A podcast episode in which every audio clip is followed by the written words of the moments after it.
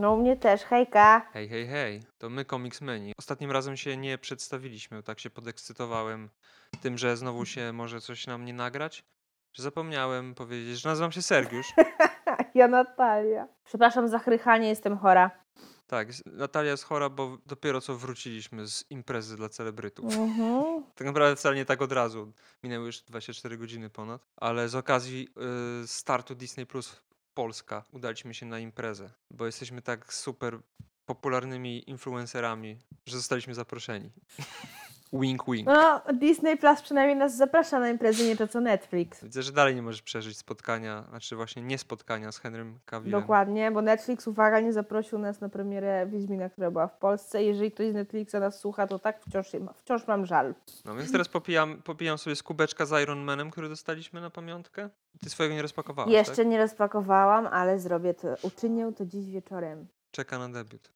W ostatnim odcinku, teraz się chcę wytłumaczyć, bo jeden z fanów, który pochodził z Białegostoku, napisał nam komentarz, że nie wszyscy ludzie w Białymstoku są zacofani, więc przepraszam, mogłem podać przykład zacofania Radomia. W sensie jako przykład zacofania mogłem podać Lublin, z którego pochodzę, bo wtedy jakby albo mam podkładkę. O, proszę bardzo. A druga rzecz to nasi fani pytają, czy w tym roku będzie odcinek o osobach LGBTQ+. Nie będzie takiego odcinka, ale dzisiejszy odcinek trochę o ten temat będzie zahaczał, więc wpisujemy się w czerwiec, miesiąc dumy. Chcesz zacząć? Bo to odcinek na specjalne twoje życzenie. No ja wiem, że na specjalne moje życzenie i bawi mnie to strasznie, bo jak zaczęłam czytać swoją pracę domową, siedziałam, czytam to i co to kurwa jest? Do pracy domowej przejdziemy zaraz. Najpierw tylko wyjaśnijmy, jaki jest temat dzisiejszego odcinka. Olimpijczycy i nie chodzi nam o olimpiadę. Nie. Chociaż trochę też.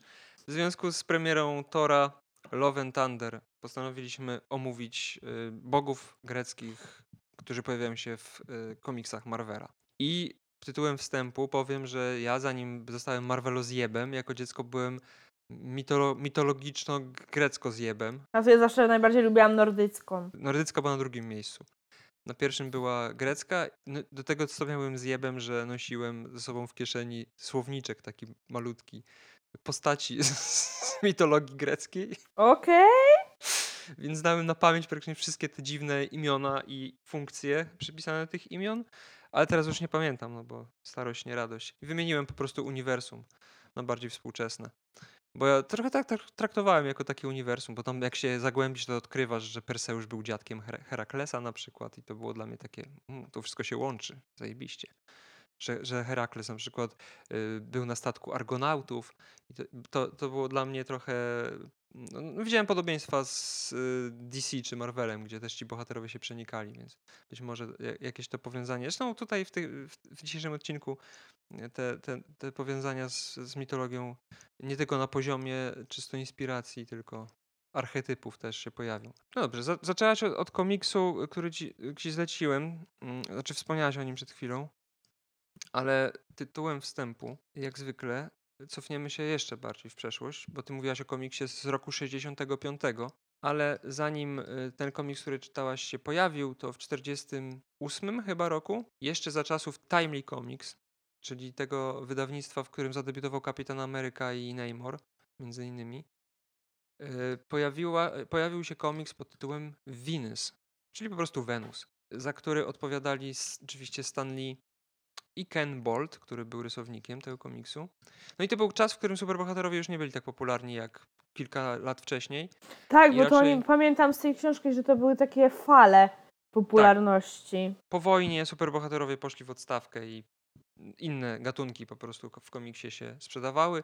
No i ta Wenus to był taki początkowo śmieszny romansik science fiction, a później pojawiły wątki bardziej horrorowe tam. No i ogólnie chodziło o to, co później w Marvelu będzie często wykorzystywane, czyli wzięcie mitologii i wsadzenie jej w ramy science fiction. Czyli tutaj Wenus niby jest tą boginią miłości i romansu, ale tak naprawdę jest kosmitką z planety Wenus, która postanawia przylecieć na Ziemię i wieść zwykłe życie i oczywiście jej się to nie udaje, ma różne dziwne przygody.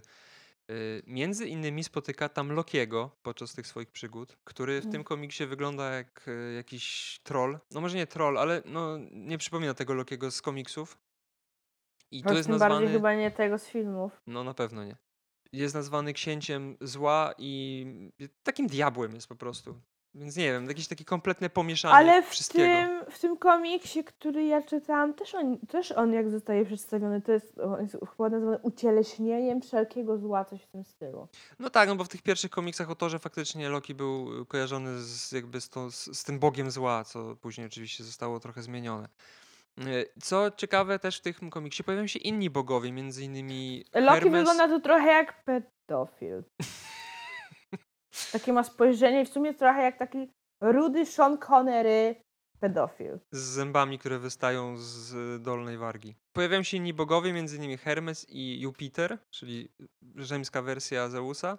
Oraz Thor, który nie jest w ogóle tym Thorem, który będzie w Marvelu. No i mimo tego, że teoretycznie te komiksy się nie dzieją w uniwersum Marvela, to później, kiedy postanowiono wprowadzić Kapitana Amerykę, Namora i innych tych starych superbohaterów ze złotej ery komiksu do Marvela, no to Wenus też, akurat ona w latach 70. się pojawiła ponownie. Też została wprowadzona ponownie, więc jakby te przygody nie były tworzone z myślą o Marvelu, ale zostały jakby wcielone po latach. Więc ci bogowie istnieją tak naprawdę w komiksach Marvela, zanim sam Marvel powstał, ale twoja praca domowa to już jest ten prawdziwy Marvel, taki Marvel, którym się będziemy zajmować w tym odcinku. Czyli Journey into Mystery Annual numer 1 z 65 roku. I teraz pytanie za 100 punktów, kto jest autorem tego komiksu? Na pewno było tam nazwisko Stana Lee. No. Żeby to był jeden z nielicznych przypadków, kiedy ja faktycznie spojrzałam na tych twórców, ale zdążyłam zapomnieć. No Jack Kirby. Tak. No to jest standard. To jest standard, jeżeli chodzi o wczesne lata Marvela. To ci dwaj twórcy to jest... No oni są odpowiedzialni za większość rzeczy z lat 60. No i w tym numerze, jak głosi napis na wstępie tego komiksu, dochodzi do walki, o którą fani Marvela prosili od dawna, czyli... Ciekawa jestem, czy zostali usatysfakcjonowani, bo... Myślę, że tak. Aha. To musieli mieć bardzo niskie oczekiwania. Czy dla mnie stare komiksy bardzo przypominają to inaczej. To, jak zmieniły się komiksy, bardzo przypomina dla mnie to, jak zmieniły się filmy Marvela. Tylko oczywiście siłą rzeczy filmy zmieniły się szybciej, no bo tutaj to była powolna droga w komiksach, no a filmy to jednak... A poza tym prawda też jest taka, że no w kinie to jednak jest trochę tak, że to filmy coraz bardziej zaczynają ewoluować, to one trochę narzucają odbiorcom to, co oni faktycznie lubią. Tak, to jak powiedział kiedyś Tajka a propos Ragnaroku, jak ludzie coś tam narzekali, że ten Ragnarok nie będzie wyglądał tak, jak oni by chcieli, tak, w sensie po pierwszym zwiastunie, że on jest taki kolorowy, że krzykliwy, że gdzie to do Marvela, gdzie to do filmów o Torze. I on wtedy powiedział, że wy nie wiecie, czego wy chcecie, to póki ja wam tego nie dam. I tak mniej więcej w kinie to działa, a przynajmniej jak ja czytam tą książkę o tej historii Marvel Comics, to odnosiłam wrażenie, że z komiksami było dokładnie odwrotnie. Mhm. Że to właśnie zainteresowanie ludzi dyktowało to, o czym były komiksy. Tak. I z tego też powodu, znaczy nie zawsze, ale na początku na pewno tak było i z tego też powodu te komiksy takie były, jakie były, czyli bardzo naiwne, dziecinne i proste. Prostackie? Tak, prostackie można powiedzieć. No, trafiające do jak najszerszego grona odbiorców i takie, które po prostu miały zapewnić taką zwykłą rozrywkę, a akurat w przypadku superbohaterów polegającą na po prostu napierdalance. No, to właśnie o tym, w tym komiksie się praktycznie nic innego nie dzieje. Jeszcze tylko wyjaśnię jedną rzecz. Journey into Mystery to był komiks, w którym Thor zadebiutował i on był dzielony zazwyczaj na dwie części. W pierwszej części działy się te nowe przygody Thora, który żyje współcześnie w Nowym Jorku i walczy u boku Avengers, a druga część była poświęcona przygodom inspirowanym mitologią nordycką. Więc to się niby dzieje w przeszłości Thora, kiedy Thor jeszcze nie jest tym superbohaterem Ziemi i razem z Lokim... Tylko zjebem z Asgardu. Tak, zjebem z Asgardu. Jeszcze nie nauczył się być skromny i normalny. Więc razem z Lokim wyruszają szukać lodowych gigantów, którzy, nie wiem, czy zwróciłeś uwagę, jak są rysowani w pierwszych komiksach. Zupełnie inaczej niż w filmach. Wyglądają po prostu jak wielcy barbarzyńcy. Dopiero od niedawna oni mają faktycznie taki wygląd jak w filmach. I nie wiem, czy filmy to narzuciły, czy nie. Bardzo nie jestem pewien. Jest to możliwe. W każdym razie Thor wpada do jaskini, która okazuje się być przejściem do Olimpu. Znaczy na Olimp. I tam spotyka różne postacie mitologiczne, jakieś fauny, jakieś centaury. I tutaj właśnie tak zauważyłam centaura od razu. I tutaj, bo ja nie pamiętam dokładnie, jak to tam było napisane i czy ja to dobrze zrozumiałam, że Thor do momentu, kiedy on się tam nie znalazł, to on tak jakby oczywiście słyszał o Olimpie, ale dla niego to była taka trochę jednak półlegenda, że on nie był do końca przekonany i pewny, że ten Olimp faktycznie istnieje. Tak, no to świadczy o tym, że po prostu tata mu wszystkiego nie mówił, jak się później okaże. A czy nie, no ja, no to wiesz, no i z tego, co ja przeczytam, to ja bardziej wnioskowałam na zasadzie, że ja nie brałam pod uwagę tego, że Odyn w komiksach też prawdopodobnie jest kłamliwym ścierwem, jakim jest w filmach. Nienawidzę Odyna. To jest chyba, to rozmawialiśmy o tym ostatnio, że to jest jedyna postać z filmów Marvela, której ja autentycznie po prostu nienawidzę. Ale ten... Tylko właśnie na zasadzie, że on tam opowiadał, ale to było na zasadzie takie trochę se bajki, tak? Że on niby gdzieś tam możliwe, że se istnieje, tak jakby inny tam ten świat bogów i tak dalej, gdzie odpowiednikiem Odyna jest właśnie Zeus i tak dalej, i tak dalej. Ja bardziej tak do tego podchodziłam. No właśnie, jednocześnie jest odpowiednikiem Odyna, a z drugiej strony odpowiednikiem Tora, no bo jest ojcem bogów jakby, czy tam władcą. Ale jest też bogiem piorunów, tak jak Thor, więc tutaj jest takie... Nie do końca można takie zero-jedynkowo odnieść. W każdym razie dochodzi do spotkania z Herkulesem, tak zwanym tutaj. Mimo tego, że to jest Olimp, że to są greccy bogowie, to przez lata zamiast Herakles posługiwano się imieniem Herkules, czyli tą rzymską wersją. I bardzo często mieszano różne tam inne odpowiedniki rzymskie w komiksach Marvela. Dopiero niedawno stwierdzono, że może jednak warto zachować tą tradycję taką. Jeżeli piszemy komiksy o greckich bohaterach, to może niech będą mieli greckie imiona, a nie rzymskie. No i dochodzi do walki. Ta walka zajmuje praktycznie 80% komiksu. Tak. I ona, powiem tak, przez pierwszych kilka kadrów jeszcze w miarę mnie tam jakoś interesowała, a później to ja tylko scrolluję, tylko patrzyłam, co oni tam gadają, czy nie mówią coś ważnego. Nie mówią nic ważnego, nie. Bo oni się tłukli i się przekrzykiwali na to, który z nich jest bardziej zajebisty. Taki, ale ci teraz przywalę, ale ja ci teraz przywalę, o teraz już się nie podniesiesz. Boże święty, jeden trafił swój na swego. I ja oczywiście, że przez to, że teraz leci Obi-Wan Kenobi, ja przeżywam swoją kolejną falę wzmożonej miłości do Anakina Skywalkera i czytając po prostu ten komiks, jak patrzyłam na tego Tora, jakim on jest właśnie idiotą, i takim, ja to jest ten najfajniejszy, ja ci teraz pokażę. I Herkules dokładnie to samo. I tak, Boże, jak ja się cieszę, że w Gwiezdnych Wojnach Anakin był tylko jeden. Bo jakby było dwóch, to ja już bym tego nie zniosła. No ale tak jak powiedziałaś, słusznie zauważyłaś, trafił swój na swego i w końcu tą bezsensowną walkę wyrównaną przerywa Zeus, który mówi, dobra, kurwa. Tak, bo i sam powiedział, że obaj zasługujecie na wygraną, więc stop it. I oni od razu, co? Teraz będziemy ziomkami. Mi się skojarzyło z Żerdowem, gdzie naprawdę jak ja byłam za czasów tam młodości i tak dalej, to autentycznie było tak, że kolesie potrafili prać się po twarzach, a następnego dnia ich ze sobą na piwo. I brodzi się nie troci. I Thor i Herkules są takimi właśnie postaciami. To są tacy właśnie kolesie. Ziomeczki. Tak. Z Żerdowa. A jak ci się podobają stylówki tych postaci? Przede wszystkim klasyczny strój Thora. Czy miałaś kiedyś do czynienia z klasycznym strojem Thora? Z komiksów? W komiksach nie pamiętam. W sensie z takich prac domowych i tak dalej, bo gdzieś tam jakieś screeny w internecie, to oczywiście, że widziałam.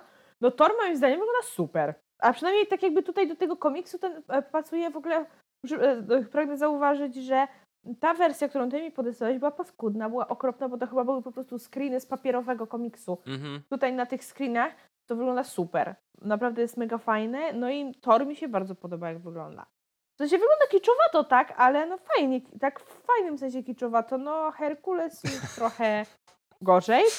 A Loki? Wiesz co, no właśnie ja tu próbuję zgnać na tych screenach, bo tam gdzie ja czytałam, no to te rysunki były takie, że widać. Tego Lokiego nie dokładnie, tak za bardzo nie było widać. Ale czy ja dobrze widzę, że ten strój Lokiego to wygląda jak ten, jak my go nazywaliśmy? Ten stary Loki z Lokiego? Nie, to nie. To bardziej przypomina Classic właśnie Loki? Kit Lokiego. Ten taki hełm ze skrzydełkami na głowie. A to nie, to mi... No dobra, no to może skrzyżowanie, bo jednak ten Kit Loki to on miał taką... Kit Loki to miał ten strój taki bardziej w stylu DC niż Marvela. A tutaj on jest taki, w tym komiksie tutaj, on jest taki właśnie żółto-niebieski i takich żywych kolorach. Niebieski? Więc... Zielony. O, to zielony, Boże, jestem chora, mam prawo się mylić. Ja tu jestem daltonistą. Ogólnie chodzi o to, że w tych przeszłych historiach Thora, Loki, kiedy jeszcze nie był tym Lokim, który stworzył Avengers, to nosił taki kostium z tymi właśnie skrzydełkami na głowie i to jest młody Loki, powiedzmy. I później, kiedy pojawił się w komiksach Kid Loki, to twórcy nawiązali do tego wyglądu z Journey into Mystery, a ten klasyczny Loki, o którym wspomniałaś, to jest ten Loki już późniejszy, ten faktycznie Bóg zła z tymi rogami wielkimi na głowie. Dobra, no ale ja mówię o... Znaczy tak, jest to podobne, jakby wariacja na temat tego kostiumu po prostu. Tak rozróżniano, kiedy dzieje się akcja. Między innymi przez ten strój. Ja w ogóle, jeszcze a propos tego komiksu, to chcę zaznaczyć, że po pierwsze, Thor w tym komiksie to jest totalnie Thor z pierwszej części filmowej. Jeżeli chodzi o zachowanie, o odzywanie się do kogokolwiek i tak dalej, to jest dokładnie ten Thor. Ten Thor, którego ja poznałam i tak bardzo nie polubiła. No bo ten film jednak był inspirowany komiksami, więc nie dziwota. Właśnie taki tempo siłek, tak? I o bardzo wybujałym ego. No ale w ogóle sam wstęp właśnie w tym komiksie, zanim Thor znalazł się na Olimpie, on mi tak przypominał tą pierwszą część Thora, tą ich wycieczkę do Jotunheimu, że o... odniesiemy wielkie zwycięstwo, ale będzie zajebiście. I ten Loki, który mówi, co najwyżej co odniesiemy, to pewną śmierć. To dokładnie tak było w filmie przecież. To prawda. Tylko, że tam Loki faktycznie to podpuścił, a tutaj, no nie wiem, przynajmniej w tym komiksie, który ja czytam, nie zostało wyjaśnione, żeby go podpuścił, aczkolwiek jest zasugerowane, że Loki tam coś tam shady robił. No, ale tak mega filmem mi to zajechało. Takie znajome klimaty. A mi z kolei się skojarzył moment, w którym Thor wpada do tego portalu. To mi się skojarzyło z Ragnarok, jak Thor się przenosi na planetę Grandmastera. No, w każdym razie historia Sakar się kończy... się nazywała. Tak. Zapomniałem. W każdym razie kończy historia tak, że panowie się zaprzyjaźniają i Thor wraca do domu, ale Lokiemu nie mówi o tym, gdzie był. To dosłownie było, dali se po ryjach, przyszedł Zeus, powiedział, ziomki, dajcie spokój. Oni, dobra, mordeczko, zajebiście. Piąteczka. Tak, a to jest tak zwany klasyczny team-up marvelowy, który zaczyna się walką dwóch superbohaterów, którzy w pewnym momencie się orientują, że a jednak jesteśmy po tej samej stronie, dobra, to teraz łączymy siły. A jak Thor dołączył do Avengers? No w sumie tak. Przecież napierniczając się zajął dalej z Kapitanem Ameryką. To jest klasyka starych komiksów, to jest zawsze to jest standard. Teraz się sobie z tego twórcy żartują i jak tego typu sytuacje są, to niektórzy bohaterowie się pytają, to co najpierw musimy walczyć, żeby połączyć siły. No ale w filmach też tak w sumie było w pewnym momencie, że oni tak nawet po czasie Ultrona to też właśnie rzucali takimi trochę śmieszkami, heheszkami na ten temat, że się tam prali po ryjach na wejściu.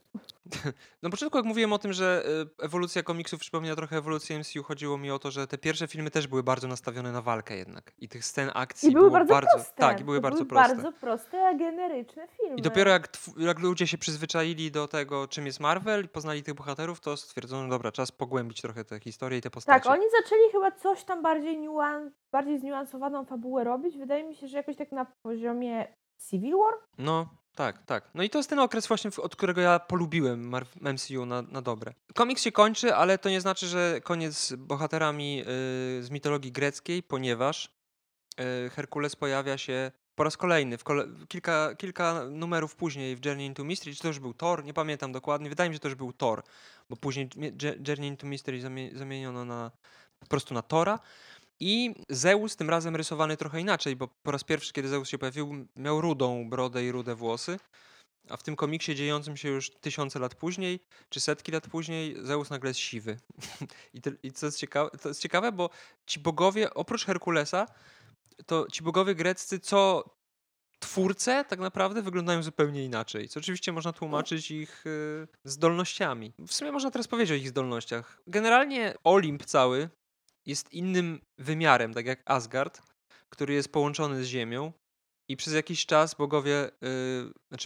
te istoty z tego wymiaru były jakby na Ziemi, przez co były czczone jako bogowie greccy, ale w pewnym momencie odcięli się kompletnie od Ziemi i spierdolili do siebie i przestali się pokazywać. Później to zostało wytłumaczone tak, że po poznaniu Eternals powiedzieli Eternalsom, dobra, to wy teraz przejmijcie naszą rolę, a my sobie idziemy. Cześć, wy sobie patrzcie, co tam ludzie robią. Nas już tutaj nie ma. Właśnie, i te moce, no to są takie w sumie moce jak Asgardczycy, czyli teoretyczna nieśmiertelność, super siła, wytrzymałość, niektórzy umieją latać, inni znają magię, więc to są po prostu takie nadludzkie istoty, które mają dokładnie te same moce i dokładnie te same historie, które są w mitologii greckiej. Bardzo często mity są po prostu powtarzane w komiksach Marvela na przestrzeni lat i to dosłownie. Więc jeżeli znacie mitologię grecką, to wiecie o tych postaciach wszystko, jeżeli chodzi o ich przeszłość, bo jeżeli chodzi o ich rolę w MCU, no to ten odcinek od tego jest, żeby o tym powiedzieć. W każdym razie, w tym torze pojawił się wątek Herkulesa. Zeus postanowił wysłać swojego syna na ziemię, bo zauważył, że on na tym Olimpie w sumie nie ma co robić, nie ma sobie równych, bo jest super silny, najsilniejszy ze wszystkich bogów, bo on po śmierci został bogiem, w sumie nie pamiętam czego, siły czy czegoś takiego. I trafił na tą ziemię, gdzie próbował pomóc ziemianom w taki charakterystyczny dla siebie sposób. On był właśnie takim trochę przygłupim osiłkiem, który zawsze był pozytywnie nastawiony do wszystkiego, co go wokół spotykało i ogólnie po wykonanej pracy lubił się dobrze zabawić, więc chodził do różnych miejscówek, pił sobie piwerko, poznawał kobiety. Tutaj nie wiem, czy do tego screenu doszłaś, gdzie gra na jakiejś gitarce, zabawiając gości knajpy. Nie. A dobra, doszłam! I w pewnym momencie była taka sytuacja, że Jane Foster szukała Tora, który akurat był poza ziemią. I kiedy... W sensie, poczekaj, tylko wtrącę, że tak? Bardzo mnie bawi to, jak on jest ubrany w tych okolicznościach. No on jakby nie przejmuje się tym, że jest bogiem, który trafił na ziemię. Półnagi? Dla niego to jest standard, że on tak wygląda i że tak się zachowuje i że nie rozumie w ogóle tego do końca, jak ludzie funkcjonują. No bo on na ziemi nie był od tysięcy lat. W każdym razie jest jakieś tam zamieszanie wokół niego, ludzie zastanawiają, kim jest ten nowy koleś, tym bardziej, że on tam pomógł zatrzymać pociąg, czy coś tam z pociągiem, nie wiem, wykoleił się i go uratował. I Jane Foster myśli, że chodzi o Tora, że ten tłum jest zebrany wokół Tora, a kiedy przychodzi na miejsce, okazuje się, że to jest Herkules i Herkules, zauważając jej niezwykłą urodę, mówi: zapraszam ze mną, piękna pani, i zabierają gdzieś. Nie wiadomo gdzie. W celach niecnych. Thor zauważa, że Herkules próbuje poderwać Jane Foster, więc wywiązuje się kolejna walka o Jane Foster tym razem, która kończy się przegraną Thora. I Thor staje się pośmiewiskiem tłumu, a Herkules nowym bohaterem. W tym czasie pojawia się agent z Hollywood, który chce Herkulesa namówić do wzięcia udziału w filmie o Herkulesie. No i Herkules podpisuje umowę, nie patrząc, co to jest za umowa. I wychodzi na jaw, że tym agentem tak naprawdę był Pluton, po angielsku nazywany Pluto, żeby było zabawniej, czyli po prostu Hades, chcący zemścić się na swoim bracie, czyli Zeusie, i wrócić na Olimp. Tak naprawdę Herkules podpisał umowę, że zostanie nowym królem Hadesu, dzięki czemu Hades jest zwolniony z tego obowiązku i może wrócić do Olimpijczyków. No i oczywiście Thor pomaga Herkulesowi odzyskać swoje miejsce na ziemi. W międzyczasie pojawia się też Ares, który jest przybranym bratem Herkulesa. Też kolejna postać negatywna, jeżeli chodzi o Olimpijczyków. Zarówno Pluton, jak i Ares wielokrotnie będą później wrogami Avengers i innych grup superbohaterskich. A sam Herkules dołączy do Avengers. I to chyba kilkukrotnie. No to pamiętam, Tak, więc, a no tak, jak Black Knighta omawialiśmy, to Herkules był członkiem. Wtedy zgolił brodę i zmienił imidż. Ogólnie ci olimpijczycy, głównie Herkules, to jest najważniejsza postać olimpijczyków w komiksach Marvela. Olimpijczycy pojawiają się na przestrzeni dekad wielokrotnie, pełniąc różną rolę, zazwyczaj nie jakąś super ważną. I pamiętam, że właśnie jak ogłoszono, że w czwartej części filmowej Thora że się pojawi Zeus, to widziałam w internecie już wysyp podjeranych fanów, że pojawi się Herkules wreszcie. Tak, halo, zapowiedzi Zeusa, jarajmy się Zeusem, którego zagra Russell Crowe. Come on. No są teorie, że Henry Cavill będzie tym Herkulesem, że jest idealny do tej roli. Przecież ja tak nie uważam. Uważam, że są o wiele lepsi kandydaci. On nie ma takiego charakteru dobrego chłopaczyny. No moim zdaniem wypasował.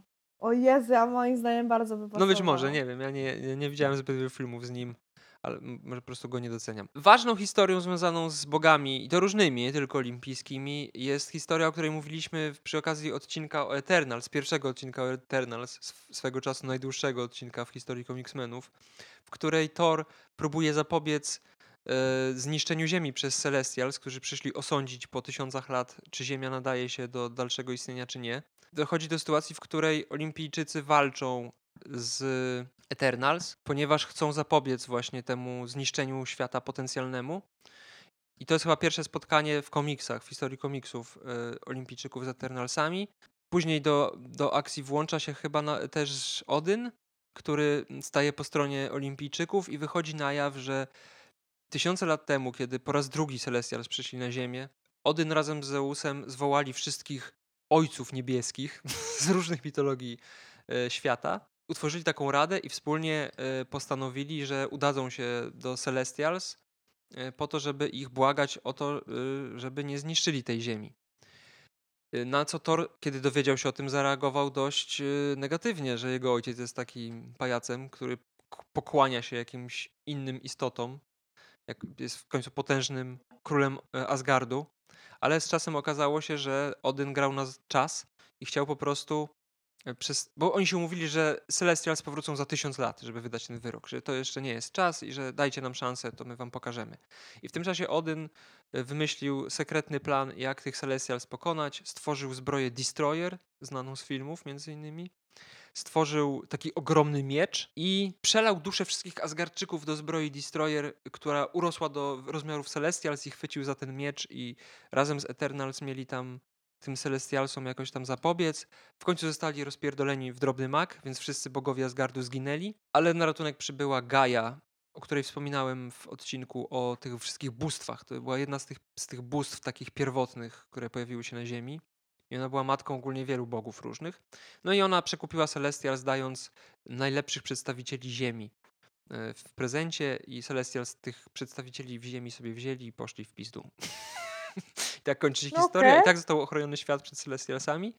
Handlem ludźmi. Przy okazji Thor dowiedział się, że Gaja jest jego matką, bo Odyn zdradził swoją żonę dawno, dawno temu. Ach, telenowela. Ale historia kończy się tak, że Thor postanawia przywrócić do życia swoich pobratymców, więc udaje się do różnych bogów, do różnych panteonów, do Zeusa, do bogów azjatyckich, do bogów egipskich też, którzy się tutaj pojawiają, do bogów Ameryk obu, afrykańskich bogów i każdego z nich prosi o cząstkę duszy po to, żeby przywrócić do życia Asgardczyków, co się zresztą udaje i Asgardczycy znowu istnieją, sobie żyją w Asgardzie, wszyscy są zadowoleni. No i tak jak mówiłem, no, na przestrzeni lat wiele różnych historii z Herkulesem było. Dostawał swoje solowe komiksy, ale takim, który uważam, że warto pokrótce omówić jest Herkules z 2005 roku, więc spory przeskok, jeżeli chodzi o czas.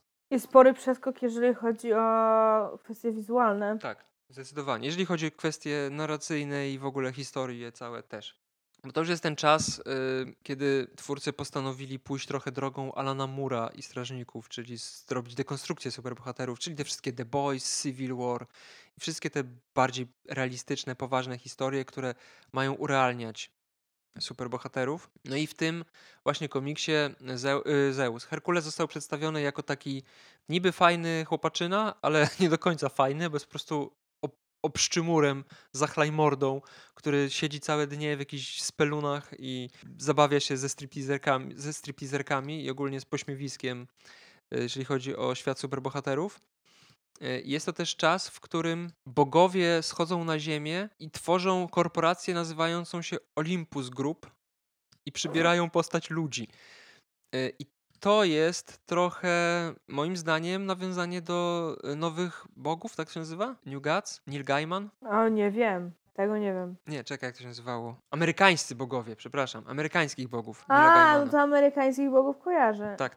No tak, i to jest podobna konwencja, że ci bogowie jakby są wsadzeni, starożytni bogowie wsadzeni w kontekst współczesny i oni jakby muszą się dostosować do tych czasów. Jest walka trochę taka z tym zmieniającym się czasem i podejściem w ogóle do różnego rodzaju bóstw. W każdym razie, żeby Herkules odbudował swój wizerunek, zgadza się na wykonanie nowych 12 prac i pojawia się ponownie jego, to był kuzyn chyba, Eurysteusz, jego kuzyn, który mu oryginalnie zlecił te 12 prac, no i Herkules musi te prace wykonać i są to prace związane głównie z uniwersum Marvela, czyli zamiast na przykład pokonanie tam, nie wiem, ukradnięcie tych wołów Geriona, no to musi pokonać Abominationa.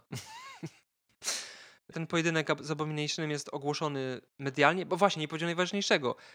Eurysteusz jest jakimś tam potentatem, chyba medialnym, do Herkulesa zgłasza się ekipa filmowa, która robi z nim reality show. Takie chodzą za nim z kamerą i kręcą, co on robi. Jak Michał Wiśniewski jest. Tak, dokładnie tak. I przez to ta właśnie walka z Abominationem jest nagłośniona jako wydarzenie medialne i pojawia się taki kadr, na którym Abomination mówi do kamery, tak jak wrestlerzy w Ameryce, że kurwa, Herkules, chodź tutaj, zobaczysz, chuj z ciebie zostanie, rozpierdolę cię. I tam porównuje Herkulesa do, że wygląda jak podróbka pijanego Russella Crowe'a. Więc to jest fajne, że... O Boże, faktycznie widzę to teraz! Że po latach Russell Crowe zagra ojca Herkulesa. Dobre. No bo to było jakoś niedługo przecież po premierze Gladiatora. Tak, więc... tak. Wtedy jakby był w sile wieku i ten Herkules faktycznie przypominał gdzieś tego Russella Crowe'a. No i pojawia się oczywiście... Teraz Russell Crowe sam nie przypomina tamtego Russella Crowe. Czas leci. Pojawia się oczywiście Hera, która zastępuje Zeusa na czele tej grupy. W ogóle to jest śmieszne, że ci olimpijczycy, czyli ta 12 tych najważniejszych bogów, tutaj jest przekształcona w radę nadzorczą, która siedzi przy stole i obmyśla strategię na przyszłość.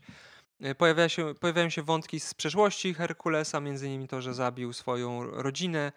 Więc są te wątki mitologiczne i śmieszną rzeczą też jest to, kiedy spotyka się ponownie z Plutonem, który zaszył się w dzielnicy włoskiej Nowego Jorku jako rzymski bóg jakby i jest szefem świata podziemnego dosłownie, jest takim jakby mafiozo. I kiedy Herkules wchodzi do knajpy... Ale kurna fantazję! Do knajpy, w której Pluton siedzi, to mówi do niego właśnie... że Pluto, a on mówi, że nie, już teraz nazywam się Hades, bo za dużo było skojarzeń z jakimś głupim psem z kreskówek.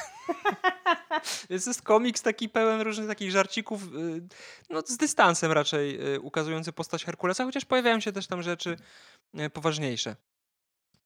Jest bezpośrednio powiązany z komiksem z 2006 roku, solowym komiksem o Aresie z kolei, który stał się antybohaterem, bo w tym komiksie zostaje wyjaśnione, dlaczego ci bogowie zeszli na ziemię i dlaczego założyli tą grupę przypominającą korporację. Ares ogólnie wspomina swoją przeszłość na Olimpie, twierdzi, że nigdy tam nie pasował, bo nie był tak jak inni bogiem światła, tylko bogiem śmierci, wojny i zniszczenia, więc postanowił się po latach z tego Olimpu ewakuować i zaszyć na ziemi, gdzie prowadził zwykłe życie, spłodził nawet syna ze śmiertelną kobietą i po prostu pracował jako jakiś cieśla. I w ogóle to jest zajebiste, bo on ma chyba z 2,5 metra wzrostu, jest taki ogromny i nikt w ogóle nie zwraca na to uwagi. Tam jest taki kadr, jak on idzie do nauczycielki, która się skarży, że jego syn rysuje jakieś pełne przemocy obrazki i bije dzieci w klasie, bo jakby odziedziczył po ojcu te tendencje. Syn zostaje porwany. Do Aresa w tym czasie przychodzą bogowie, którzy mówią, że jest potrzebny, ponieważ ktoś zaatakował Olimp. No ale Ares początkowo nie chce się zgodzić na powrót, ale kiedy się okazuje, że ten syn jest porwany przez osobę, przez istotę, która zaatakowała Olimp, a tą istotą jest Mikaboshi, to jest jakiś demon zła z Japonii, nie znam kompletnie mitologii azjatyckiej, więc nie wiem, czy on naprawdę istnieje, czy to jest wymysł Marvela, prawdopodobnie naprawdę istnieje. I Mikaboshi postanowił podbić Olimp oraz inne panteony po tym, jak upadł Asgard, bo to się dzieje tuż po Ragnarok, czyli w momencie, w którym w uniwersum Marvela przestaje istnieć Asgard, Thor umiera, wszyscy bogowie umierają. Oczywiście później powracają. Więc dla Mikaboshiego to jest okazja do tego, żeby podbić cały świat. On jest demonem, bogiem chaosu i chce zaprowadzić nowy ład, znaczy właśnie nieład w uniwersum. No i Olimp zostaje rozpierdolony podczas wojny z tym demonem. Na pomoc olimpijczykom przychodzą bogowie azjatyccy i wspólnymi siłami pokonują Mikaboshiego i jego hordę. Syn Aresa zostaje odzyskany. W wyniku tej wojny Zeus ginie. I tam jeszcze przy okazji Ares też mści się na swoim ojcu za to, że był chujowym ojcem. Więc Zeus jest w pełni upokorzony, bo przyjmuje ciosy swojego syna i mu wybacza w ogóle to, że on go bije i się przyznaje do tego, że tak, byłem chujowym ojcem, możesz mnie bić, ale proszę, pomóż mi teraz walczyć o Olimp z takim starym, smutnym dziadem. No i Olimp zostaje zniszczony, dlatego właśnie bogowie sprowadzają się na ziemię i tworzą sobie nowe tożsamości i są tymi korporacyjnymi pajacami, co zostało pociągnięte w serii Incredible Hercules z 2008 roku, która się też tam później przekształciła w inne komiksy, ale to nie jest w sumie istotne. W tej historii Herkules łączy siły z Amadeusem Cho, który jeszcze w tamtym momencie nie był związany z Hulkiem za bardzo, w sensie nie miał jego mocy. To się stało dopiero później, bo prawdopodobnie kojarzy tą postać, między innymi z ostatniego odcinka. Amadeus Cho jako 7. najmądrzejszy człowiek na świecie, mimo tego, że jest 14-letnim chłopcem, został wybrany przez Atenę, która się ukrywa na ziemi jako, nie wiem, udaje jakąś kobietę, która się zajmuje nauką. Ma chyba, przybiera chyba jakiś taki pseudonim tam, Minerva, Melisa Minerva, czy coś takiego, że Minerva to jest jej nazwisko. Więc znowu ten wątek amerykańskich bogów tu jest ciągnięty. Tym bardziej, że w tym komiksie okazuje się między innymi, że oś świata znajduje się w Waszyngtonie i nieliczni ludzie są w stanie zobaczyć Atlasa, który dźwiga na swoich ramionach niebo. Przy tym monumencie, tym, nie pamiętam jak on się nazywa, tam przy pomniku Waszyngtona. No ja wiem. Właśnie klęczy Atlas, który trzyma to niebo, z którym później Herkules walczy. Pojawia się też jeden taki dość długi, rozbudowany numer, w którym poznajemy przeszłość Herkulesa i tego, jak Herkulesem został. I to jest praktycznie przeniesienie mitologii greckiej z pominięciem tego, że Herkules w mitologii greckiej miał brata bliźniaka Ifiklesa, który w uniwersum Marvela nie wiadomo dlaczego nie istnieje. Ale ciekawe w tym komiksie było to, że Tejrezjasz, niewidomy wieszcz, przewidział, że Herkules będzie w przyszłości wielkim bohaterem, który będzie bronił świata przed potworami i co ciekawe w tej swojej wizji widzi, jak Herkules walczy z Hulkiem. Okej. Więc dochodzi do sytuacji takiej, że Amazonki tam próbują, nie pamiętam, jakieś królestwo swoje w tym Waszyngtonie utworzyć czy coś i Herkules te Amazonki pokonuje. Później pojawia się zagrożenie ponownie ze strony Mikaboshiego, więc Herkules tworzy taką drużynę, super drużynę bogów, która nazywa się God Squad. I należą do niej... Ale bardzo oryginalnie i kreatywnie. Tak. Nie, to nie był Mikaboshi, kurwa. Nie pamiętam przeciwko komu oni walczą, bo Mikaboshi tutaj dołączył jako jeden z członków, ale nie pamiętam, ktoś tam zagrażał, ale nie jestem teraz sobie w stanie przypomnieć kto. W każdym razie Atena zwołuje Radę Bogów i na tej Radzie wyłaniają tych obrońców bogów, bo Atena w ogóle wybiera Amadeusa Cho na swojego czempiona jako tego najmądrzejszego człowieka świata. Zapomniałem o tym wspomnieć. Więc jest połączona z Amadeusem Cho, a wcześniej jej czempionem był Herkules. I ona jakby jest taką ich mentorką. I do tej drużyny oprócz Herkulesa należy kanadyjska bogini Snowbird, która jest członkinią Alpha Flight.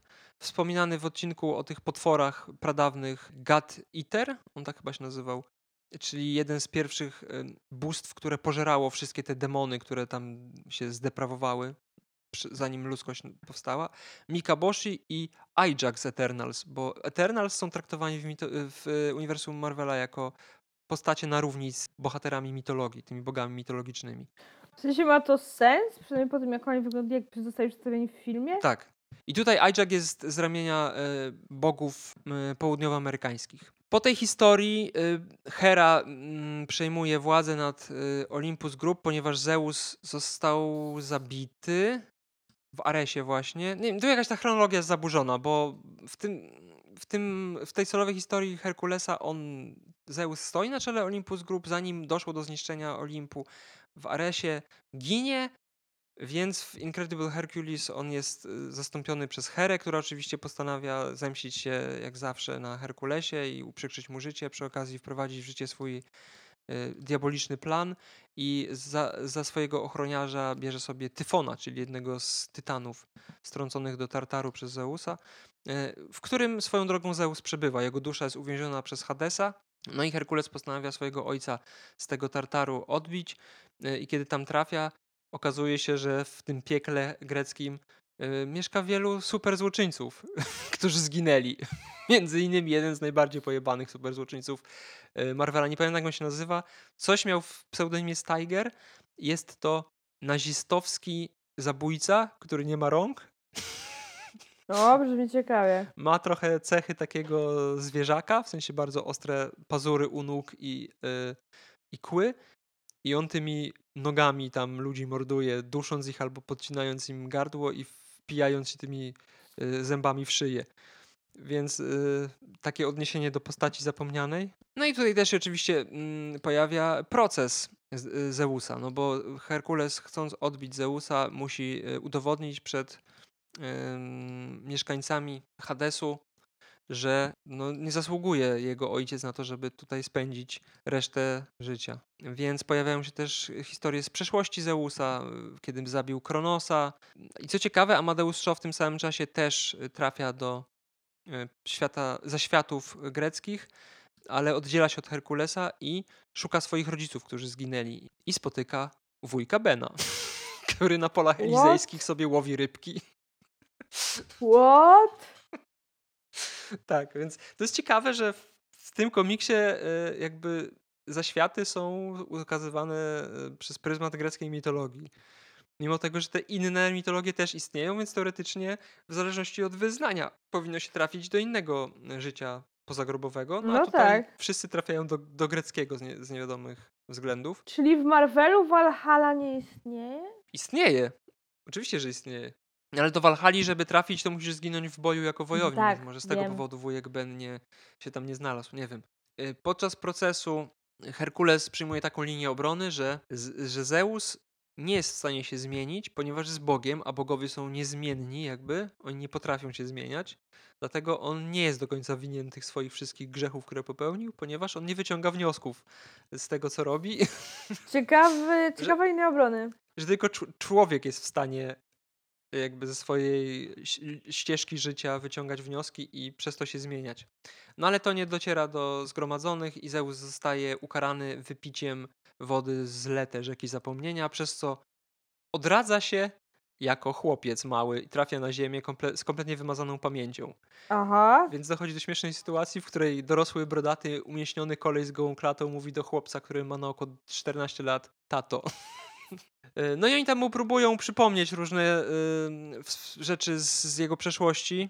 On jest takim narwanym gnojkiem i to jest interesujące, że podobną rzecz później zrobiono z Lokim, który zginął i też powrócił jako mały chłopiec, jako Kid Loki, ale powrót Zeusa był kilka miesięcy wcześniej, przed Lokim, więc jakby ten pomysł tutaj został wcielony w życie po raz pierwszy. Zresztą w ogóle bardzo, bardzo podobne są te historie Olimpu i Asgardu, no bo oba w tym samym czasie upadły i ci bogowie ciągle umierają, zostają wskrzeszeni, więc to jest jakby trochę takie wtórne, no.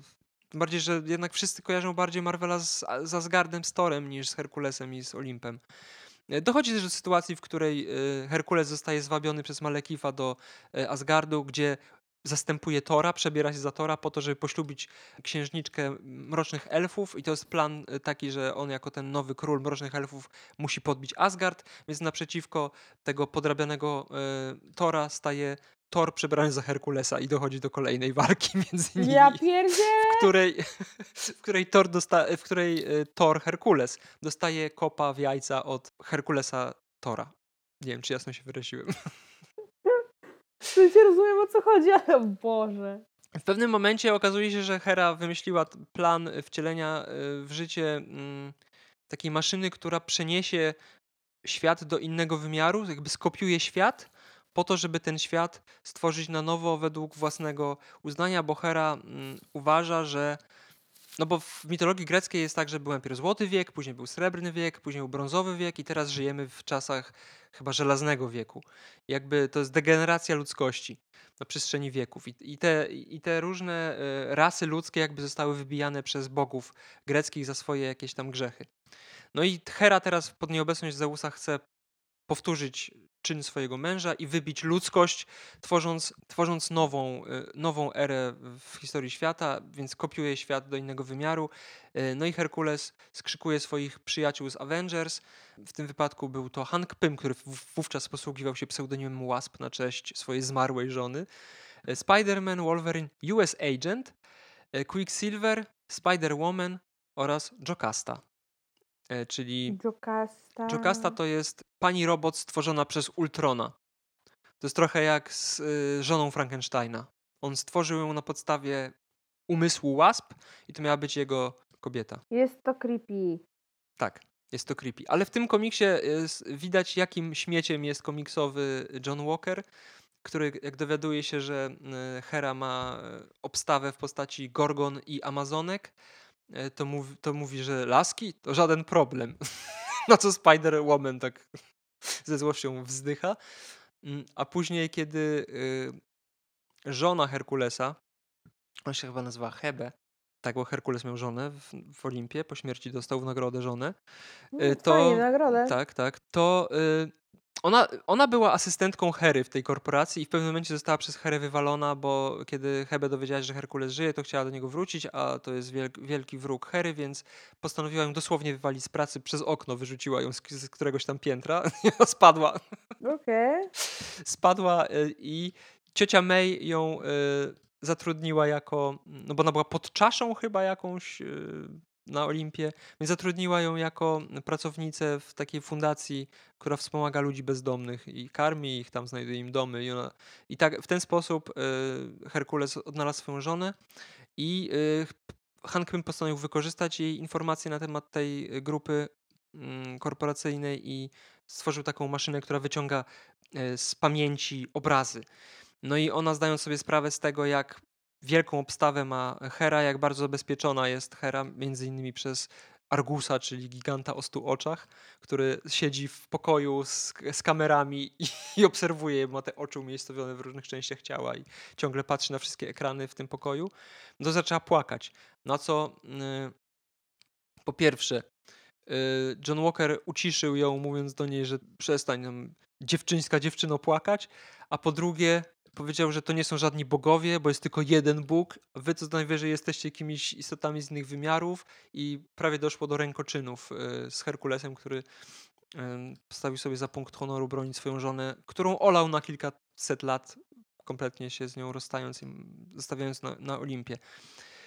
No ale w tym momencie Atena przerywa tą bójkę i tu jest właśnie ten wątek archetypiczny i mówi Johnowi Walkerowi, że co ty chłopcze tam pierdolisz za bzdury, trzeba patrzeć na bogów w szerszym kontekście, w szerszej perspektywie i spójrz tutaj na tych zebranych. Spider-Woman jest jak Kali z mitologii hinduskiej czy tam religii hinduskiej.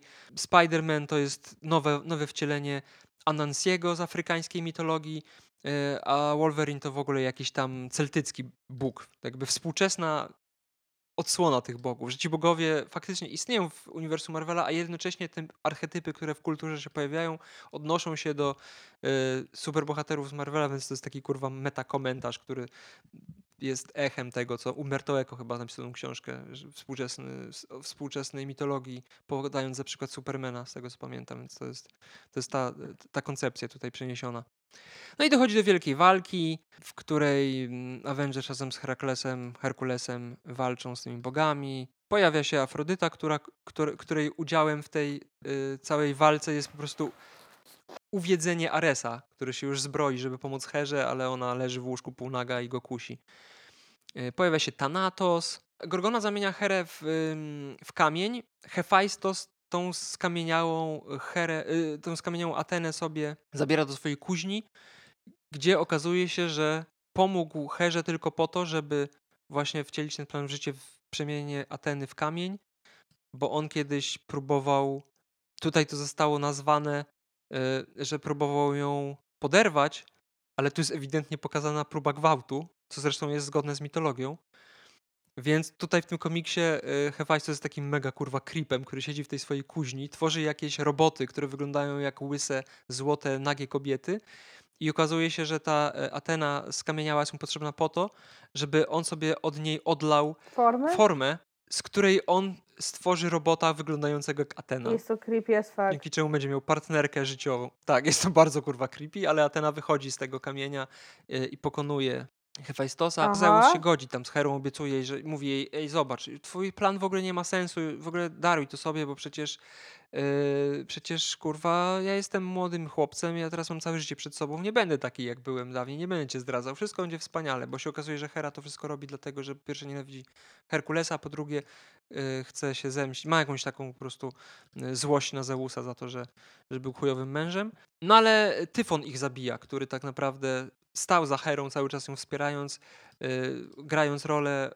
przydupasa, a tak naprawdę on teraz chce nagle przywrócić chaos po prostu, bo on jest do tego stworzony, żeby jako tytan pozabijać wszystkich bogów, więc on tutaj udawał, robił dobrą minę do złej gry po to, żeby tych bogów zniszczyć. Ginie Zeus, który przekazuje swoją moc Atenie i teraz Atena zostaje królową Olimpu, dostaje piorun w dłoń i pokonuje Tyfona. Zeus z Herą zostają zabrani przez Thanatosa. No i świat niby zostaje ocalony, ale okazuje się, że Atena tak naprawdę, to jest kolejny plot twist, Atena stała za tym wszystkim, doprowadziła do tej sytuacji po to, żeby Herkules zginął, ponieważ ona widziała w Herkulesie po prostu relikt dawnej epoki, która powinna odejść w zapomnienie, bo ona stawia na racjonalizm i jej czempionem dlatego jest Amadeus Cho, ponieważ to jest chłopiec geniusz. Jej niepotrzebny w dzisiejszych czasach jest wielki mięśniak, który wszystko załatwia siłą, więc postanawia się go po prostu pozbyć, zabijając go w eksplozji. Bardzo dookoła. Tak, bardzo dookoła. No jest w końcu boginią mądrości, więc jakby jest bardzo mądra i przebiegła, więc postanawia zabić Herkulesa razem z tym całym Olympus Group, wysadzając w powietrze tą maszynę. W międzyczasie pojawia się komiks Agents of Atlas, i powraca Wenus. Jak się okazuje, ona wcale nie jest Afrodytą, bo na początku było sugerowane, że ta Wenus z tego komiksu z 40 lat to jest po prostu Afrodyta, która w pewnym momencie swojego życia przybrała imię Wenus. Okazuje się, że to jest inna laska, która jest syreną tak naprawdę i ona się pod tą Afrodytę podszywała. Dlatego ona się nazywa Wenus, a Afrodyta jako Afrodyta jest zupełnie inną postacią. W ogóle ta grupa to jest hołd złożony komiksom Atlas Comics, czyli to było wydawnictwo tuż po Timely Comics. I Wenus, 3 ostatnie numery Wenus załapały się na bycie w Atlas, więc tam są postacie z tych komiksów właśnie, między innymi Wenus. No i w jednym z numerów przychodzi Afrodyta, która po prostu mówi: ej ty, zabrałaś mi wygląd, zabrałaś mi imię, bijemy się na śpiew Syreni. Ale tak wspaniale obie śpiewają, że po prostu Afrodyta postanawia pocałować się z Wenus i zakończyć ten konflikt, oddając jej swój pas i mówiąc: od tej pory ty jesteś boginią miłości, ja idę na emeryturę, cześć. Jest to tak przeseksualizowane, że aż mi ręce opadają. Tak, ale pojawia się wątek LGBT, o którym wspomniałem. No, na szczęście nie ostatni. Trochę granatem od pługa urwany. No. Trochę tak, no ale takie były komiksy w tamtym czasie. Po śmierci Herkulesa superbohaterowie, którzy byli z nim blisko, postanawiają go uczcić, więc spotykają się w Atenach, na Akropolu, gdzie każdy wspomina historie z nimi związane i pojawiają się kochanki superbohaterskie Herkulesa, czyli Namora, to jest kuzynka Namora, Snowbird wcześniej wspomniana, Black Widow oraz ta księżniczka Elfiak, która była przez chwilę żoną Herkulesa. Ale zasugerowane też jest, że Northstar, czyli superbohater kanadyjski, który jest pierwszym gejem w ogóle w komiksach superbohaterskich, który dokonał coming outu, też z Herkulesem miał jakiś romans. Nie zostaje to powiedziane wprost, ale jest to zasugerowane, więc tutaj pojawia się ten biseksualizm Herkulesa, który później zostanie potwierdzony. Co prawda dopiero niedawno został potwierdzony, ale to się w końcu pojawi. Oczywiście wywiązuje się walka, bo tam bogowie postanawiają, już nie pamiętam co tam poszło, ale wszyscy walczą oczywiście na końcu. Tak jest uczczenie śmierci Herkulesa. Herkules oczywiście okazuje się, że wcale nie umarł, tylko został przeniesiony przez Atenę do tego innego wymiaru i tam sobie żył. I powrócił i powracając zyskał moce superboga. Jest po prostu najpotężniejszym z bogów, który istnieje. No i pojawia się ponownie Mikaboshi i ponownie pojawia się opcja God Squad, tylko tym razem God Squad wyglądają troszeczkę inaczej. Członkami są Hellstrom, Thor, Cersei, Silver Surfer i nie pamiętam, czy ktoś jeszcze. Chyba tyle. I walczą z różnymi bogami, których Mikaboshi opętał, bo w ogóle on uśpił cały świat. Ten event nazywał się Chaos War, bo on stał się wtedy Chaos Kingiem Mikaboshi. I jeszcze Galactus jest w tej drużynie. Zapomniałem o Galactusie, który też staje po stronie dobra. Mikaboshi uśpił wszystkich śmiertelników i tylko nieśmiertelni mogli mu się przeciwstawić, dlatego nikt za bardzo o tym pojedynku w ogóle nie wiedział, że Herkules ten świat ocalił. Pojawia się znowu Atena, która tym razem jest służącą Mikaboshiego, bo dochodzi do wniosku, że trzeba świat przywrócić właśnie do sytuacji, w której był tylko chaos, że to jest jedyny słuszny obraz świata. Oczywiście zostaje pokonana przez Herkulesa. Nie wiem, czy zabita, czy coś się tam z nią dzieje, ale znika. Ach, zapomniałem o jednej ważnej rzeczy.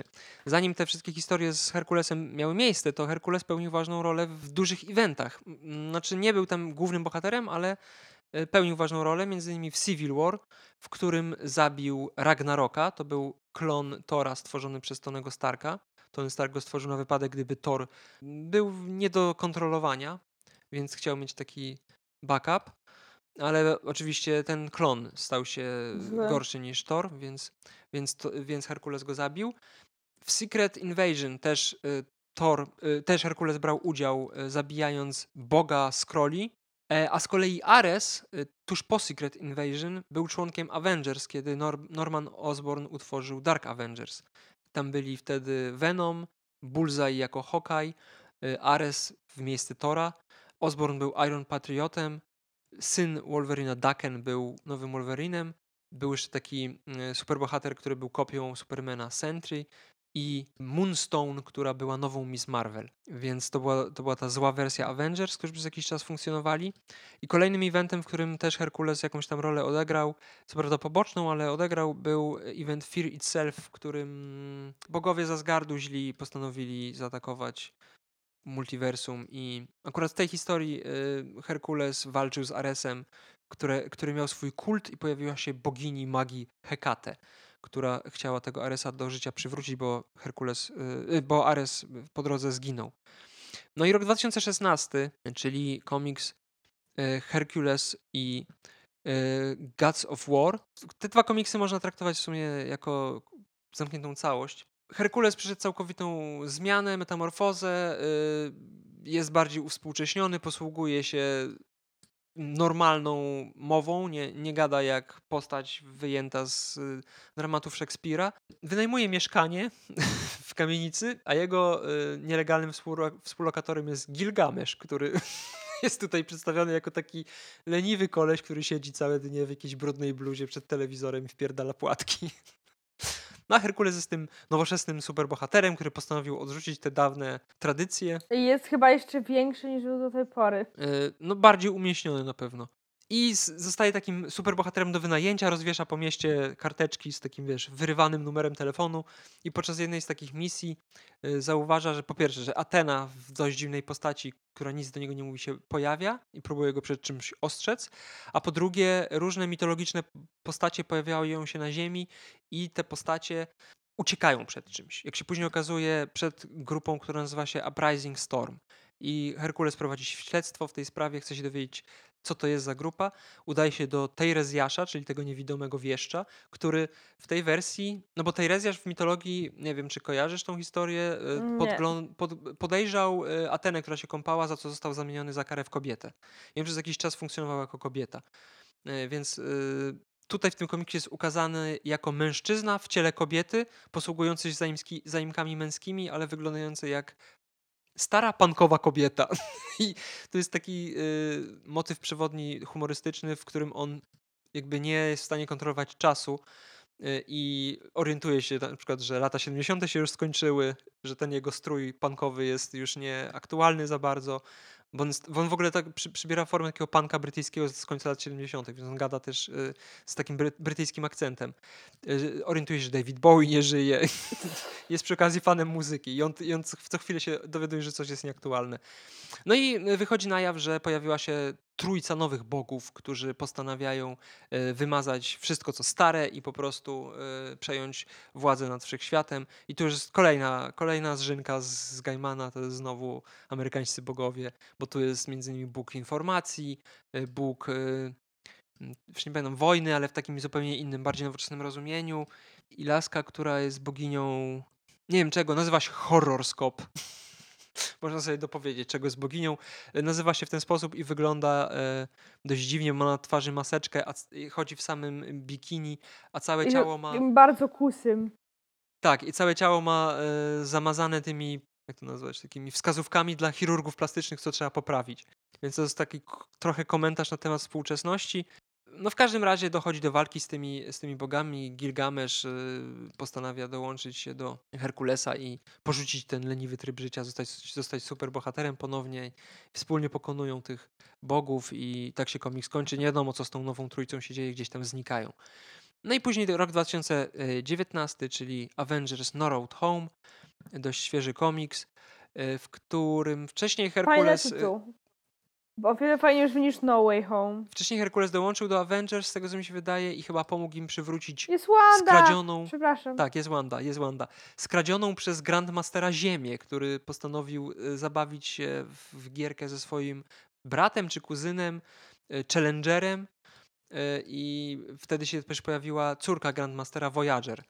Więc to jest jakby kontynuacja trochę tej historii, że przez to, że właśnie do tego porwania Ziemi doszło, to ze snu wybudziła się bogini Nyx, bogini nocy, którą Zeus dawno, dawno temu uwięził w jakimś odmęcie razem z jej dziećmi, zabierając jej duszę, dzieląc ją na 3 części i ukrywając w różnych miejscach wszechświata.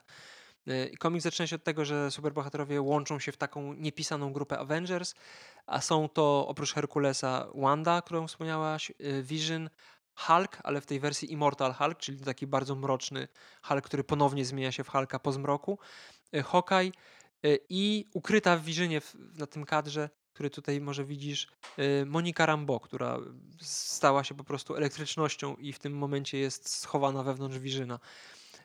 Generalnie chodzi o to, że cały świat i cały wszechświat, jak się później okazuje, został pozbawiony słońca. Słońca, wszystkie gwiazdy znikają, nastaje ciemność, no i superbohaterowie za sprawą Voyager udają się na poszukiwanie sprawczyni tego zajścia, którą jest wcześniej wspomniana Nyx i jej paskudne dzieci. Okazuje się, że Olimp został kompletnie zniszczony i bogowie zostali zamordowani przez tą boginię, więc tutaj jest nawiązanie silne moim zdaniem do tego, co działo się w Ragnarok. To jest dokładnie sama historia. Wygnana bogini, która powraca po latach, żeby zemścić się na... też rozumiałam takie skojarzenie. Jeszcze jest jeden bohater, o którym zapomniałem, który dołącza do tej drużyny. Rocket Raccoon, który trafia właśnie, tam bo tak gadałeś, wymieniłeś ich wszystkich i ja tutaj sobie skaczę po tych screenach. Widzę tego Rocketa, ja mówię, dobra, no okej. Okay. Wchodź mi w słowo, kiedy widzisz takie rzeczy, bo ja jestem po prostu ślepy i przesycony informacjami. I tutaj się pojawia z kolei nawiązanie do filmów, w których Rocket jest nazywany królikiem. Tutaj Herkules go nazywa zmilitaryzowanym psem. Więc... A to jest już po Infinity War, tak, gdzie go nazwał. Ewidentnie. Thor. No i wywiązuje się oczywiście walka. Nyx przedstawia swoją przykrą historię. Zostaje pokonana w dość interesujący sposób. Ogólnie komiks jest taki se, nie lubię tego typu eventów. To nawet nie był event chyba, to była po prostu historia Avengers. No bo tu są różne dziwne kurwa walki, przeniesienie się do epoki Conana między innymi. Conan im w końcu później tam pomaga walczyć z tą Nyx. Jakieś takie bzdury po prostu. Nie jest to interesujący komiks do ostatniego numeru, który wynagradza. Może nie mękę, ale to dość wątpliwą przyjemność z tym komiksem, bo jest dość interesujący, ale nie będę teraz o tym mówił, bo nie ma to najmniejszego sensu. Jeszcze jedno nawiązanie, tym razem do Infinity War. Nyx po śmierci jednego ze swoich synów postanawia zamordować Herkulesa i Visiona i oni się w kupkę popiołu rozpadają. Nie wiem, czy to widzisz? Mhm. Później się okazuje, że to nie są wcale ci bohaterowie, tylko Monika Rambeau za pomocą swoich mocy zmieniła ich jakieś tam kurwa fale czegoś tam i to były tak naprawdę dzieci Nyx, która zamordowała je nieświadomie. Ała! Tak. I mocne. Nyx zostaje uwięziona w innym wymiarze, pokonana. No i po całej walce superbohaterowie spotykają się i podsumowują całe to zajście i Vision stwierdza, że prawdopodobnie ci bogowie wcale nie zginęli, tylko po prostu gdzieś tam indziej się odrodzili, co okazuje się prawdą. Powstaje nowy Olimp i bogowie przyjmują jeszcze inny kształt. I jak się potem okazuje, w Guardians of the Galaxy z 2020 roku nie tylko przyjmują inny kształt, ale mają kompletnie inny charakter, stają się mroczną wersją samych siebie. Są tak zwanymi mrocznymi olimpijczykami. Mieszkają w tym nowym Olimpie. Chcą podbić wszechświat. I przez przypadek odkrywa ich Herkules, który postanawia wyruszyć na poszukiwanie swojej rodziny i swoich przyjaciół i zostaje uwięziony. I na pomoc mu ruszają Guardians of the Galaxy, którzy walczą z tymi nowymi olimpijczykami i żeby ich pokonać, Peter Quill poświęca swoje życie, ale tak naprawdę wcale nie ginie, tylko trafia na setki lat do takiego innego wymiaru, w którym żyje sobie te setki lat, bo tam się nie starzeje i przy okazji odkrywa swój panseksualizm. Okej. Więc w komiksach Star-Lord jest panseksualny, tam ma 2 kochanków, chłopa i babę, którzy są chyba kosmitami, a Herkules dołącza do Guardians of the Galaxy w zastępstwie Star-Lorda i nawiązuje relację romantyczną z Marvel Boyem, którego wspominaliśmy jakiś czas temu. Więc tutaj już zostało też potwierdzone, że Herkules jest biseksualny. No i koniec końców Atena pomaga pokonać Zeusa.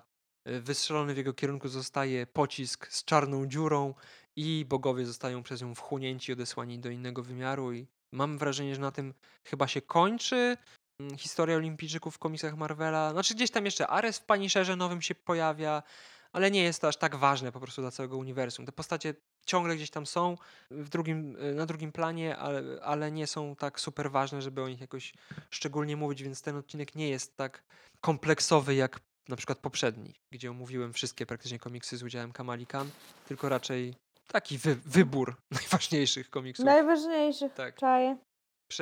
Przed torem Love and Thunder, bo mam wrażenie, że jednak ci bogowie mogą się tam pojawić różni i mam wrażenie, że niestety chyba zostaną zabici.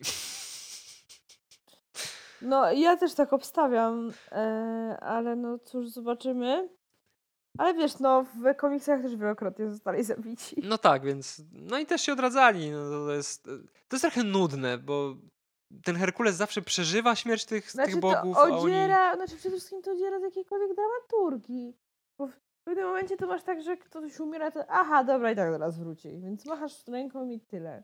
No tak, ale trzeba pamiętać też o tym, że nie wszyscy czytają te komiksy ciągiem, tylko raczej to jest rozłożone w czasie, więc niektórzy mogą tych starszych komiksów nie znać albo mogą o tym w trakcie zapomnieć, więc tu jakby ten wątek się pojawia, nie wiem w sumie po co, ale zostaje odświeżony prawdopodobnie z tego powodu, że tych olimpijczyków nie jest aż tak dużo w tym uniwersum i ktoś mógł przeoczyć na przykład to, że oni już kiedyś wcześniej zmarli i że to jest klepanie ciągle tego samego na różne sposoby. Więc Zeusa samego jako Zeusa nie ma zbyt dużo, więc nie wiem, czy twoje zainteresowanie tą postacią zaspokoiłem. Znaczy pojawia się w różnym charakterze, ale nie wiem, czy jesteś ukontentowana. No, powiedzmy, w sensie wiem jak funkcjonuje w komiksach, ale jestem w tym momencie 100% pewna, że w filmie będzie trochę inny. Bardziej zabawny na pewno. Bardziej rubaszny. Tak. Dla mnie to jest idealne słowo, które opisuje moje wyobrażenie Zeusa w wykonaniu Russella Crowe. To jest rubaszny. No, Russell Crowe teraz wygląda jak rubaszny człowiek, więc pasuje idealnie do tej roli. No. Niedługo będzie mógł Świętego Mikołaja grać, jak go siwieje. Tego takiego Świętego Mikołaja w stylu tak jak Homelander jest Supermanem. A był już taki film Zły Mikołaj, nie? Oj, tak, on jest chujowy. No, ale był Cicha Noc, Śmierci Noc, gdzie Mikołaj zabijał. Pisałem kiedyś na zestawienie chyba horrorów z Mikołajami złymi. Z okazji świąt. Ja też pisałam. Horrory świąteczne pisałam. No więc Russell Crowe, mamy dla ciebie nową rolę. Jeśli nas słuchasz, to przygotowuj się. Zapuszczaj brodę. Słucha, moja mama cię kocha, jak coś. Jak słyszysz, jeśli to słyszysz. Więc tym odcinkiem wprowadzamy do serii odcinków, które będą zmierzać ku filmowi Thor Love and Thunder. Bawi mnie to, że masz to samo co ja, czyli za każdym razem jak mówisz Thor, to masz ochotę dodać Ragnarok. Tak, to jest dla mnie z automatu tytuł każdego Thora. Thor Ragnarok. Tak, u mnie też. No, zobaczymy, czy przebije ten nowy Taika Waititi samego siebie. No, ja obstawiam, że tak. Myślę, ja też. Że ja jestem z automatu nastawiona na to, że tak. Mam taką nadzieję przynajmniej. No i ciekawe też, czy właśnie inni... Ja obstawiam z kolei, że inni bogowie się pojawią i to będą... Te postacie będą grać jacyś aktorzy, tacy duzi. Takie występy gościnne. No mi teraz narobiłeś... Tak, ale teraz mi narobiłeś chętki do tego Henryka Cavilla. No to w sumie no, zobaczymy. Byłoby ciekawe. Ten Superman tam... Tak, no bo właśnie chodzi o to, że w tym momencie... To chyba tak jakby aktorzy, którzy są tak strasznie, ale to strasznie kojarzeni z DC, no to co? No jest Henry Cavill, Margot Robbie. Jason Momoa. Czy ja nie wiem, że aż tak bardzo. Jakby on się pojawił w Marvelu, to ja bym nie miała aż takiego zgrzytu. Amber Heard? Nie, no, Ezra Miller? Nie, Ezra Miller też nie aż tak. To nie jest aż tak istotna postać. No nie wiem, przynajmniej ja odnoszę takie wrażenie, że no jednak ten Henry Cavill i ta Margot, no i teraz ewentualnie Patusiarz jako Batman, tego, że no nie z DCU, tylko analogu nie z DC, tak? Dla niewtajemniczonych jakby... Patusiarz to Robert Pattinson w naszym slangu. Tak, przepraszam. No więc jakby się Patusiarz pojawił w Marvelu, to też bym się trochę zdziwiła i bym miała takie, przecież on jest z konkurencji, tak? Właśnie Jared Leto. A nie, Jared Leto to nie jest konkurencja. To jest i konkurencja, i swoje, Boże, faktycznie. Zapomnijmy o Morbiusie. To dobrze, że zapomniałaś. Ja niestety oglądałem tak dużo memów na YouTubie, że ciągle mam zajebany YouTube Morbiusem. Nie mogę o nim zapomnieć. Na szczęście jest to Morbius w wersji śmiesznej. O Jezu, nie. No w każdym razie ci bogowie w Marvelu prawdopodobnie będą gościnnie się pojawią i raczej nie zostaną na dłużej. Nie sądzę, żeby inne religie tam też wtłoczono w to uniwersum, ale kto wie, co Taika Waititi wymyśli. Może pojawi się Jezus Chrystus. Czemu nie? Szczerze powiedzieć, że znając Tajka, ja bym się naprawdę nie zdziwiła, gdyby pojawił się właśnie w takiej totalnie gościnnej wersji. Na przykład Ewan McGregor. To się przecież wszyscy zawsze... Jako Jezus? No przecież to się wszyscy zawsze śmieją, są te słynne memy, że wiesz, dajesz babci zdjęcie Obi-Wana Kenobiego, ona sobie wiesza jako Jezusa i nawet nie ogarnia. Przecież to byłby hit. Jeszcze wiesz, i to na zasadzie taki gościnny występ Jezusa, że się pojawia Ewan McGregor, mówi hello there i sobie idzie. Nie jest za stary na Jezusa. Jezus też jest postacią z komiksów. Zostało zasugerowane, że jest mutantem. No ja wiem, że Jezus jest w komiksach, ale mi to mówiłeś, stąd mój pomysł. No. Piękne by to było. Zobaczymy. No, Marvel poszedł po prostu po linii najmniejszego oporu, biorąc gotowe historie i wpierdalając je w komiksy. Gotowe postacie w sumie, które wszyscy dobrze znali, takie jak Thor, takie jak Herkules, których nie trzeba w sumie nikomu przedstawiać. Nawet jeżeli nie są fanami mitologii, to o nich na pewno słyszeli gdzieś tam, coś tam. Więc no, w sumie fajnie by było, gdyby Herkules się pojawił w MCU. Czemu nie? Jezus też. No to co? Kończymy chyba na dziś. No chyba tak. Bo zmęczeni życiem celebrytów. Ty nie testowałaś jeszcze kubka z Iron Manem? On ma funkcję taką, że jak zalejesz wrzątkiem, to oczy mu się świecą. Znaczy świecą. Zmieniają kolor na biały. Ale kozak! Mi już niestety, wypiłem już ostygło, więc znowu ma czarne, ale... Jestem ciekawa, czy ten kubek w kształcie Baby Jody jest tak bardzo niewygodny, jak mi się wydaje, że jest. No, kubek z Iron Manem jest trochę niewygodny, a ten z Baby Jodą wygląda bardziej jak czajniczek albo doniczka, więc jest taki malutki, ciężko się z tego... Taki niziutki, ale jest taki turbo szeroki. Jutro będę sobie pić z niego herbatkę, bo to jutro chyba wchodzi o nowy odcinek Obiego, nie? Tak. I nasz odcinek. I jutro będę sobie pić herbatkę, i Miss Marvel. Ja już nie pamiętam, kiedy są te nowe odcinki czego. W środę. Tak jak nasz odcinek. Zapraszamy w takim razie na kolejny. Tak. W środę przyszłą, jeżeli nic nam się nie stanie po drodze. Wchodźcie też na nasze media społecznościowe, gdzie możecie oglądać obrazki z komiksów, o których mówiliśmy. I dajcie znać, których blogów byście najbardziej najchętniej chcieli zobaczyć. I dlaczego jest to Ewan McGregor jako Jezus Chrystus. Tak, i kto ich powinien zagrać. Mówiący hello there. Więc dziękujemy za dziś. Dziękuję, że po raz kolejny wysłuchałaś mojego pierdolenia. A bardzo, bardzo miło mi się słuchało. I do usłyszenia. Do usłyszenia, popatrz. Niech moc będzie z wami.